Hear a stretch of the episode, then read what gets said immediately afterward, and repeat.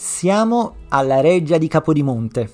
La tradizione vuole che in questo palazzo, circondato da un magnifico bosco, sia stata inventata la pizza margherita. La data era l'11 giugno 1889. Il re Umberto I e la regina Margherita di Savoia erano venuti a Napoli e volevano assaggiare il piatto più tipico della città.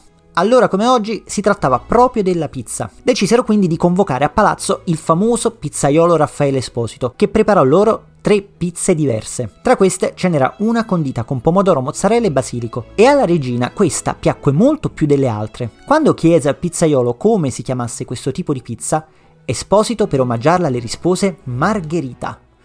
E da allora la pizza margherita ebbe un enorme successo ed è grazie all'approvazione della regina che è entrata nel cuore di tutti i napoletani.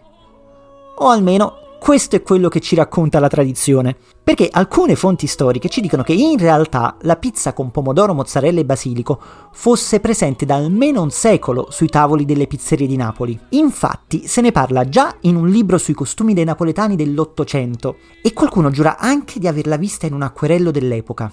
Ad Esposito viene comunque dato il merito di aver reso famosa questa pizza, intitolandola la Regina d'Italia, con quella che oggi definiremmo un'astuta mossa di marketing.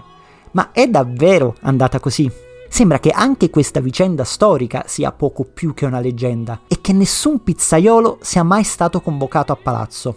Però ogni leggenda ha sempre un fondo di verità. Ancora oggi, infatti, possiamo ammirare l'antico forno dove si dice che Esposito abbia cotto le sue pizze. Ebbene, questo forno fu installato in realtà quasi un secolo prima dal re delle due Sicilie Ferdinando IV, che di pizza era davvero goloso, tanto che aveva passato questa sua passione alla moglie Maria Carolina d'Austria. E fu proprio per poter soddisfare le loro voglie che i reali decisero di dotarsi a palazzo dello strumento che permetteva loro di farsi cucinare tutte le pizze che volevano. Ora immaginate un re e una regina con la loro corona, i gioielli, le vesti preziose, che mangiavano su una lunga tavola imbandita lo stesso piatto che la gente povera mangiava per strada. Magari anche loro si concedevano di abbandonare le posate e mantenere la fetta di pizza tra le mani, proprio come facciamo noi. Non sappiamo se tra le pizze che mangiavano ci fosse anche quella con ingredienti che tanto amiamo. Viste le fonti storiche, è molto probabile, ma non è poi così importante.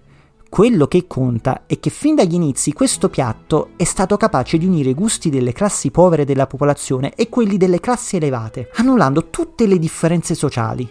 Non ci interessa nemmeno che la leggenda sia vera o no, alla fine, la vera regina del popolo napoletano rimane sempre la pizza.